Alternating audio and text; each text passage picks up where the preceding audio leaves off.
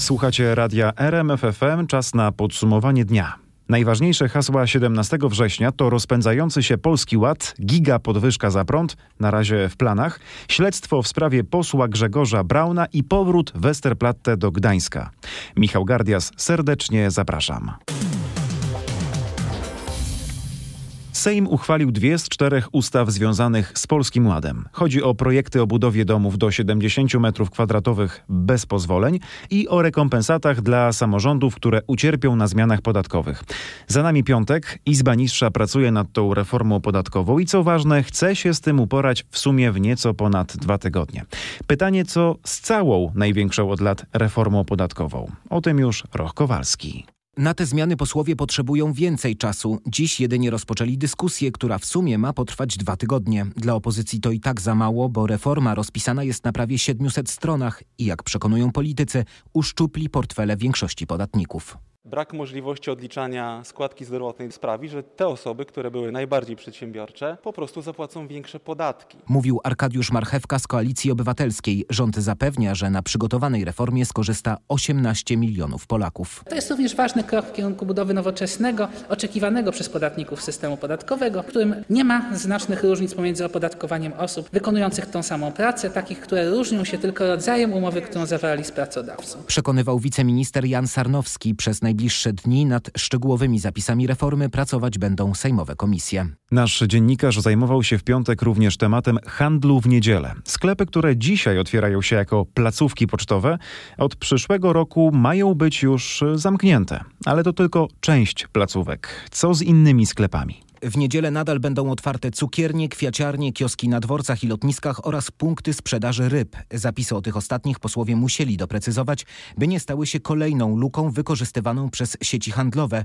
Szczególnie, że właśnie poprzez zakaz handlu w niedzielę dyskonty i sklepy franczyzowe stały się dominujące na rynku, przekonywała Paulina Henik-Kloska z Polski 2050. To jest patologia, do której doprowadziła ustawa nieszczelna i wyłączenie dzisiaj Poczty Polskiej nic nie zmieni. Zawsze znajdzie się wytrych, który którym e, sieci będą obchodziły ten zakaz. Opozycja proponowała, by przywrócić choć jedną niedzielę handlową w miesiącu, na co partia rządząca się nie zgodziła. Uszczelnienie zakazu handlu ma zacząć obowiązywać na przełomie stycznia i lutego. W piątek wieczorem Sejm uchwalił tę ustawę. Poza tym tak zwaną ustawę antykorupcyjną przygotowaną przez Kukiz 15 poszerza ona katalog przestępstw, których popełnienie będzie grozić bardzo surowymi sankcjami.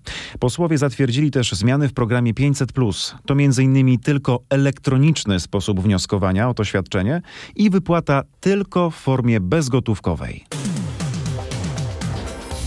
A teraz kolejna bardzo istotna gospodarcza informacja. Drożeje nie tylko gaz, wywóz śmieci czy żywność. W piątek pojawiła się informacja, że podrożeć może też prąd. Prezes koncernu Enea powiedział, tu cytat, nie ukrywam, że bylibyśmy zainteresowani wzrostem cen energii o 40%. To pomogłoby nam przetrwać ten trudny okres. Chodzi o to, że rosną ceny wytworzenia energii. Tym tematem zajął się nasz dziennikarz z redakcji ekonomicznej Krzysztof Berenda. W radiu RMF24 rozmawiał o tym z Krzysztofem Urbaniakiem. Dlaczego możemy zapłacić więcej? E, dlatego, że za mocno zatruwamy środowisko w dużym uproszczeniu. Tak? No rosną, jaki jest problem? Problem jest taki, że rosną bardzo mocno koszty wytworzenia prądu, koszty produkcji energii elektrycznej. One drożeją głównie dlatego, że bardzo mocno drożeją uprawnienia do emisji dwutlenku dwutlenka węgla. E, w dużym skrócie to oznacza, że jak ktoś chce produkować prąd, no to siłą rzeczy, ponieważ produkujemy go z węgla, to zanieczyszczamy środowisko i za prawo do tego zanieczyszczania trzeba płacić i trzeba płacić coraz więcej. Takie są przepisy i to jest podstawowy problem, który powoduje, że mamy właśnie właśnie mm, tak e, duże podwyżki. A od razu e, też wyjaśnię jedną rzecz, żeby nie było żadnych niedomówień. To, że prezes Enei mówi, że chce 40% e, podwyżki cen prądu, to nie oznacza, że o tyle podrożeją rachunki, bo ten rachunek z elektrowni, który my dostajemy i opłacamy co miesiąc czy co dwa miesiące, składa się z dwóch części. Jedna to jest wytworzenie prądu, druga to jest dostarczenie tego prądu. To są dwie niezależne rzeczy. Tam jeszcze są różne opłaty, podatki i tak dalej, ale w dużym uproszczeniu dzieli się to na pół. Więc jeżeli tu mówimy o podwyżce 40 30% wytworzenia prądu, no to musimy to podzielić na pół, czyli wychodzi nam, że rachunek może wzrosnąć o 20%. To nie znaczy, że 20% to jest nic, bo dalej to jest bardzo dużo, Bardzo. ale 20 to nie 40, ale 20 to i tak bardzo dużo, więc jak sobie policzymy, ile wynosi rachunek, że pewnie miesięczny rachunek tak średnio to jest koło 100 zł, czyli będzie teraz 120, tak, no bo 20 zł miesięcznie więcej, to jest tego sporo. Niestety sporo, bo no, drożeje nam wiele rzeczy przecież. Krzysztof, e, prąd to nie jedyne, co drożeje w ramach, mówiłeś, działki rachunki. Co Mhm. jeszcze? No, choćby nie dalej jak wczoraj mieliśmy informację o tym, że drożeje nam gaz. Urząd Regulacji Energetyki zatwierdził trzecią, trzecią już w tym jednym roku raptem e, podwyżkę e, opłat za gaz, rachunków za gaz średnio 7,4%, jeżeli dobrze pamiętam, tak, nawet na pewno 7,4%, E, więc widzimy, że robi się źle. Do tego pamiętamy, że chwilę temu mieliśmy podwyżkę opłat za wywóz śmieci, też bardzo wysoką, zwłaszcza w Warszawie, czasem nawet kilkuset procentową, a w wielu miastach stuprocentową, więc to też jest e, duży problem, bo tu kolejne 100 zł nam znika mniej więcej, jeżeli popatrzymy na rodzinę. Za chwilkę będziemy mieli podwyżkę no, tegoż prądu, potem będziemy mieli podwyżkę opłat za ciepło, czyli za kaloryfery i za ciepłą wodę w domu. Jest tego naprawdę sporo, a nie wspominam już w ogóle o opłatach, które mamy za, e, jak wyjdziemy z tego domu, za chociażby coraz e, wyższe e, opłaty za paliwo, bo widzimy, co się dzieje na stacjach benzynowych, drożeją ceny w sklepach za codzienne zakupy. To boli, to boli i niestety znikąd rachunku, tak, ratunku, tak na dobrą sprawę. Może coś tanieje, Krzysztof? Na pocieszenie nam powiedz choć. Na lokomotywy tanieją, tak jak to się ładnie kiedyś mawiało. E, jednak. nie no, są pewne rzeczy, które tanieją w ramach zakupów, ale jeżeli popatrzymy tak na to niestety wszystko jest na plus. Czy da się w jakiś sposób temu zapobiec? Nie, No niestety nie da się na razie zapobiec tym podwyżką tak na dobrą sprawę. To jest zasadniczy kłopot, który teraz mamy, bo ta inflacja raczej wbrew temu, co mówi Narodowy Bank Polski, jeszcze długo z nami zostanie, kilka miesięcy, może kilka lat.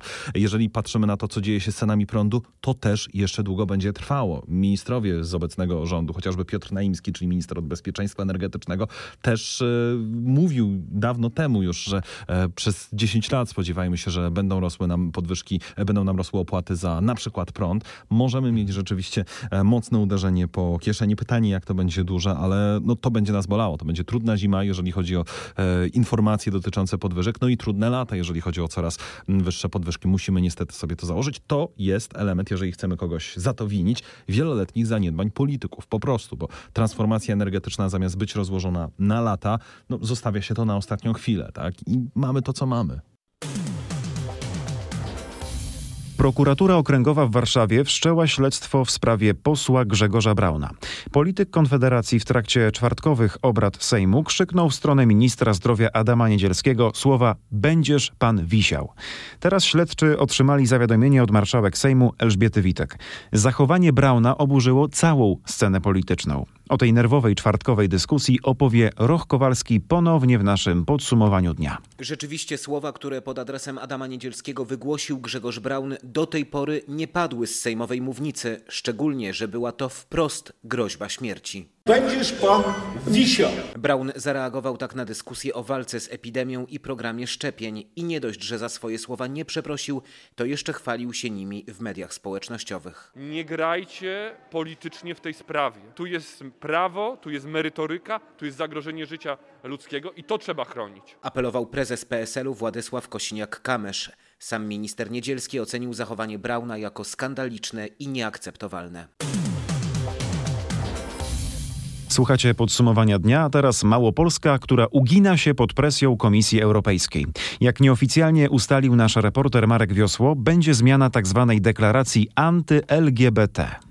Radni mają pochylić się nad zmianą deklaracji już na najbliższej sesji. Z nieoficjalnych informacji wynika, że przygotowanych jest kilka wersji deklaracji, ale główną osią zmian ma być wykreślenie słów LGBT. Zarząd województwa próbował negocjować z komisją w taki sposób, by tzw. deklarację anty-LGBT zachować. Zdecydowano się także na powołanie pełnomocnika i Rady do Spraw Równego Traktowania. Okazuje się teraz, że nie mając innego wyjścia i obawiając się o stratę unijnych funduszy, samorząd dostosuje się zarówno do sugestii Komisji Europejskiej, jak i do listu z Ministerstwa Funduszy i Polityki Regionalnej z prośbą o modyfikację deklaracji w taki sposób, by nie była dyskryminująca.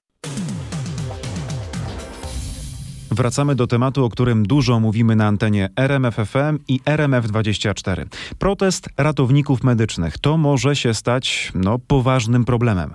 Początek października może być trudny. Wielu ratowników na kontraktach wzięło wtedy wolne i nie przyjdzie do pracy.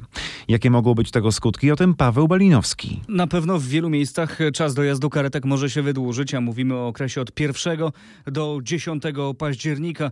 Może nie być nawet połowy wszystkich karetek w całym kraju w tym czasie, tak wynika z nieoficjalnych informacji. To jest akcja oddolna, więc określenie skali jest bardzo trudne. Chodzi o to, że w niektórych stacjach ratownicy na kontraktach zgłosili wolne albo będą ograniczać mocno liczbę dyżurów. To jest na przykład powiat warszawski zachodni. Tam już odpowiednie dokumenty trafiły do dyrekcji stacji, więc to już jest twardo na papierze. Wiemy też, że na przykład w Gdańsku w tym czasie nie wyjechać ma 6 z 13 karetek. A chodzi oczywiście o protest ratowników medycznych, e, którzy domagają się nie tylko wyższych płac, ale również tego, żeby warunki ich pracy się poprawiły. To są ludzie, którzy pracują bardzo dużo. Niektórzy 300, niektórzy 400. Ostatnio rozmawiałem nawet z ratownikiem, który mówił mi, że w ostatnim miesiącu przepracował 500 godzin. Tak więc takie obłożenie pracą jest po prostu niewyobrażalne i trudno się dziwić, że wielu ratowników stwierdziło dość. Musimy zawalczyć o swoje. Jak podkreśla nasz dziennikarz, to nie jest jedyny problem. W wielu stacjach ratownicy wręcz składają wypowiedzenia. Tak, ratownicy składają wypowiedzenia na przykład w Toruniu, Białymstoku, Bydgoszczy, Gorzowie Wielkopolskim, Wejherowie, y, Człuchowie czy we Włocławku. To są tylko niektóre z miast, w których ratownicy kontraktowi złożyli wypowiedzenia. Również w geście protestu przeciwko niskim płacom nie pomogły deklaracje resortu zdrowia o podwyższeniu kwoty tzw. Tak dobokaretki, czyli tego ile pieniędzy trafia na jedną karetkę podczas jednej doby doby mm, o 1000-1400 zł, dlatego że tych pieniędzy na razie na papierze nie ma. Trwają negocjacje, czy one e, do ratowników e, trafią. No, Ministerstwo Zdrowia obiecuje, że one trafią do ratowników, e, ale trwają negocjacje dotyczące tego, czy będą one przeznaczone tylko na podwyżki, bo jeżeli po prostu podwyższy się dobokaretkę, no to wtedy dyrektor stacji pogotowia będzie mógł wydać te pieniądze na wszystko, co jest związane z ambulansem, włącznie z całym zapleczem, lekami i tak dalej. Ratownikom zależy, żeby te pieniądze trafiły na ich pensje, bo chcą godnie zarabiać, chcą mniej pracować. Wiadomo, jeśli będą większe zarobki, to być może więcej osób do zawodu e, przyjdzie. Ten protest będzie więc trwał. Jak się zakończy, zobaczymy pewnie za jakiś czas. I to był nasz dziennikarz Paweł Balinowski. Pozostajemy w temacie ochrony zdrowia, teraz o problemach z karetkami w Wielkopolsce. Niewykluczone, że po 1 października telefony Wielkopolan, którzy będą wzywać karetkę, będą przełączane do sąsiednich województw. Są kłopoty z przeprowadzką dyspozytorni pogotowia do nowej lokalizacji, a ta jest konieczna ze względu na nowe przepisy, według których to wojewodowie mają zarządzać dyspozytorami medycznymi. Nasz reporter Mateusz Chłystun wyjaśnia, co to może oznaczać dla mieszkańców z całego regionu. Ich telefony mają być odbierane w jednej centralnej wojewódzkiej dyspozytorni pogotowia, ale jeśli nie uda się jej przygotować, połączenia będą przekierowywane. Tam, gdzie będzie gotowa dyspozytornia, to może być Kujawsko-Pomorskie województwo albo Zachodnio-Pomorskie. Tłumaczy odpowiedzialna za ratownictwo w wielkopolskim samorządzie wicemarszałek Paulina Stochniałek. Dotychczas działająca dyspozytornia była wyposażona w nowoczesny sprzęt. O technicznym zapleczu nowego miejsca wiadomo niewiele. Ten sprzęt, w który zainwestowaliśmy, myślę, że nie w pełni został wyeksploatowany i mógłby jeszcze troszeczkę posłużyć. Wyjaśniał rzecznik poznańskiego pogotowia Robert Judek. Z pytaniami w tej sprawie zwróciłem się do Urzędu Wojewódzkiego, ale jak dotąd nie otrzymałem odpowiedzi. W rozmowie telefonicznej usłyszałem jedynie, że termin startu nowej dyspozytorni nie jest zagrożony. Podsumowaniu dnia czas na zmiany w kodeksie karnym, które dotyczą konfiskaty aut pijanym kierowcom. Gdyby te przepisy już obowiązywały, to na policyjnych parkingach stałoby nawet 40 tysięcy aut. Tylu kierowców spełniających warunki odebrania auta zatrzymano w pierwszej połowie tego roku. W proponowanych przepisach jest też bat na osoby, które twierdzą, że wypiły alkohol ze stresu po wypadku, który spowodowały. Więc co czeka takie osoby? O tym Mariusz Piekarski.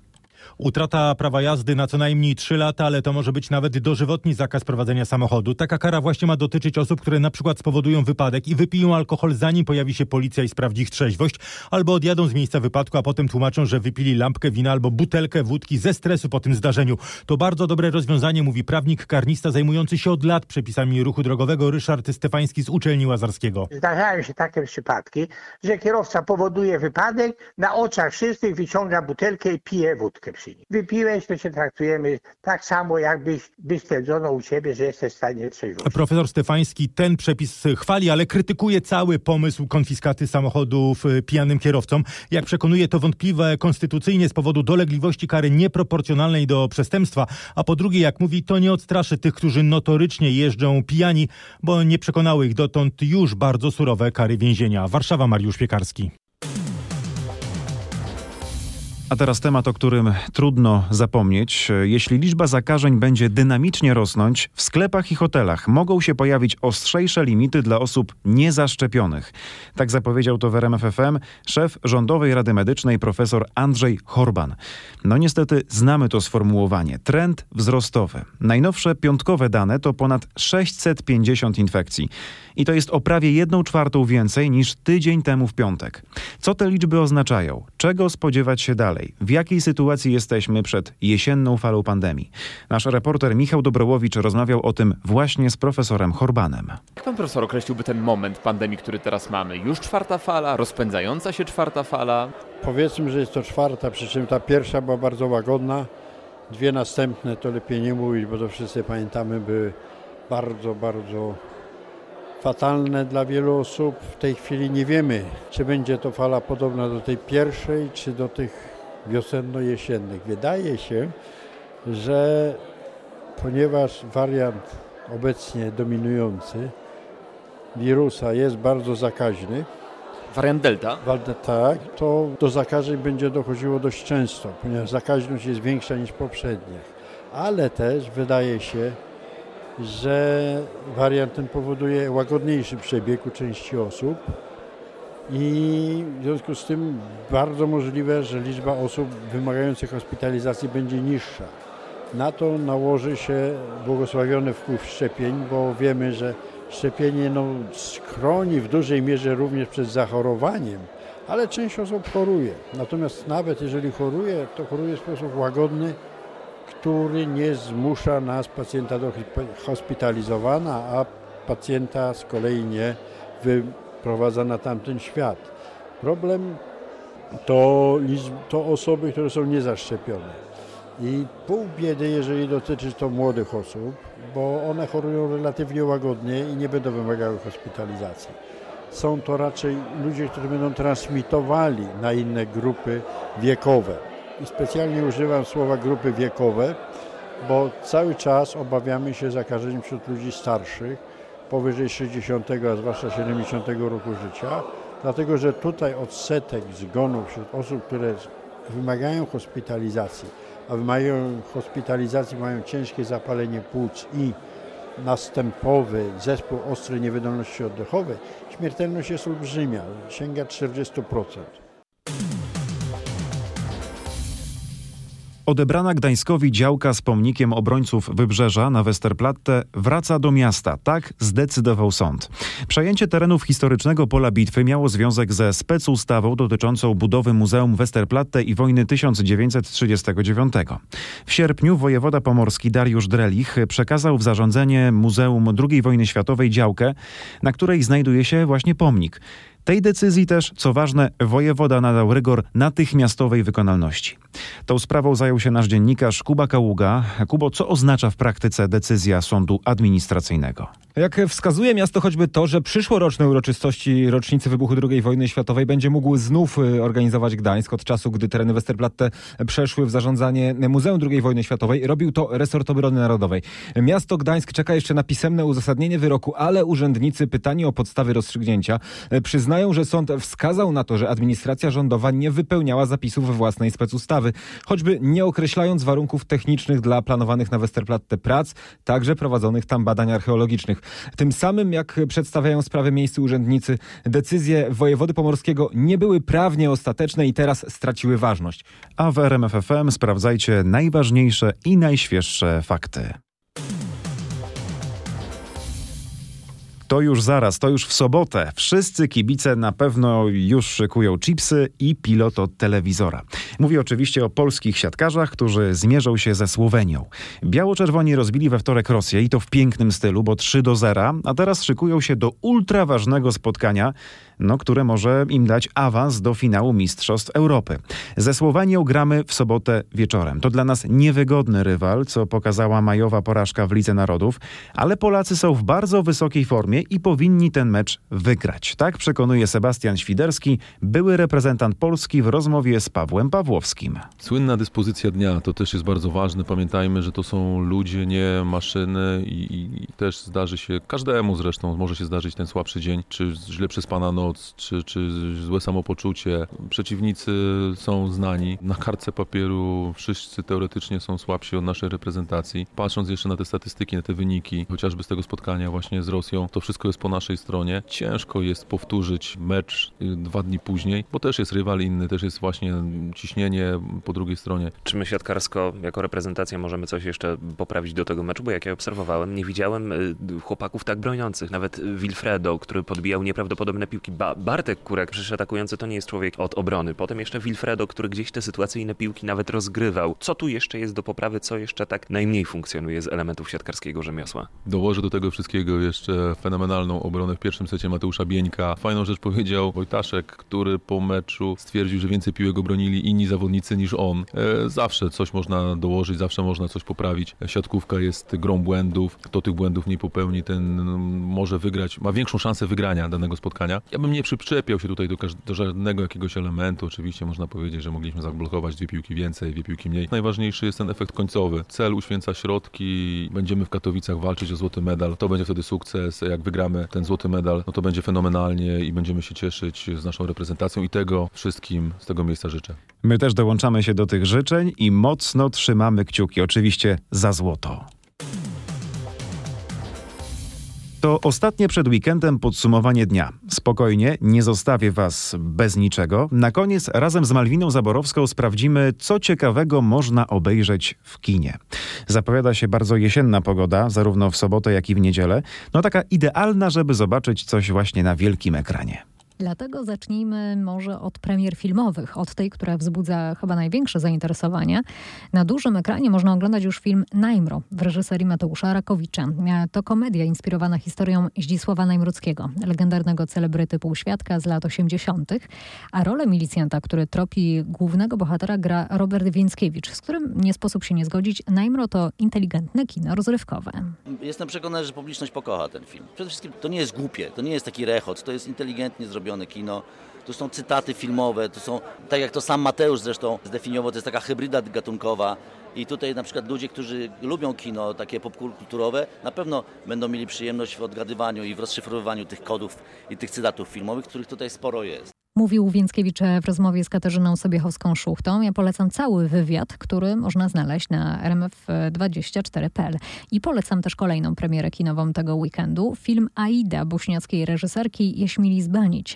Jest to obraz, który był nominowany do Oscara w kategorii najlepszy film międzynarodowy i który został wyróżniony nagrodą specjalną podczas festiwalu w Wenecji.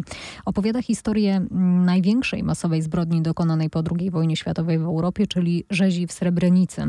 I według mnie to jeden z najważniejszych i chyba najbardziej poruszających obrazów ostatnich lat. Opowieść o odwadze, o ludzkiej bezradności, ale też o walce do samego końca. Jeśli lubicie mądre, poruszające kino, to jest to seans obowiązkowy. Mam też propozycję dla tych, którzy lubią dokumenty i interesują się ekologią. Jestem Greta. To film, który pokazuje historię słynnej nastoletniej aktywistki Grety Thunberg. Od pierwszego dnia jej strajku szkolnego aż do um, dramatycznej morskiej przeprawy do Nowego Jorku na szczyt ONZ w sprawie klimatu. I to była Malwina Zaborowska, która na pewno ma już kilka biletów e, w swojej kieszeni. Bardzo dziękuję za uwagę. Życzę spokojnego weekendu. Kolejne podsumowanie dnia już w poniedziałek. Do usłyszenia.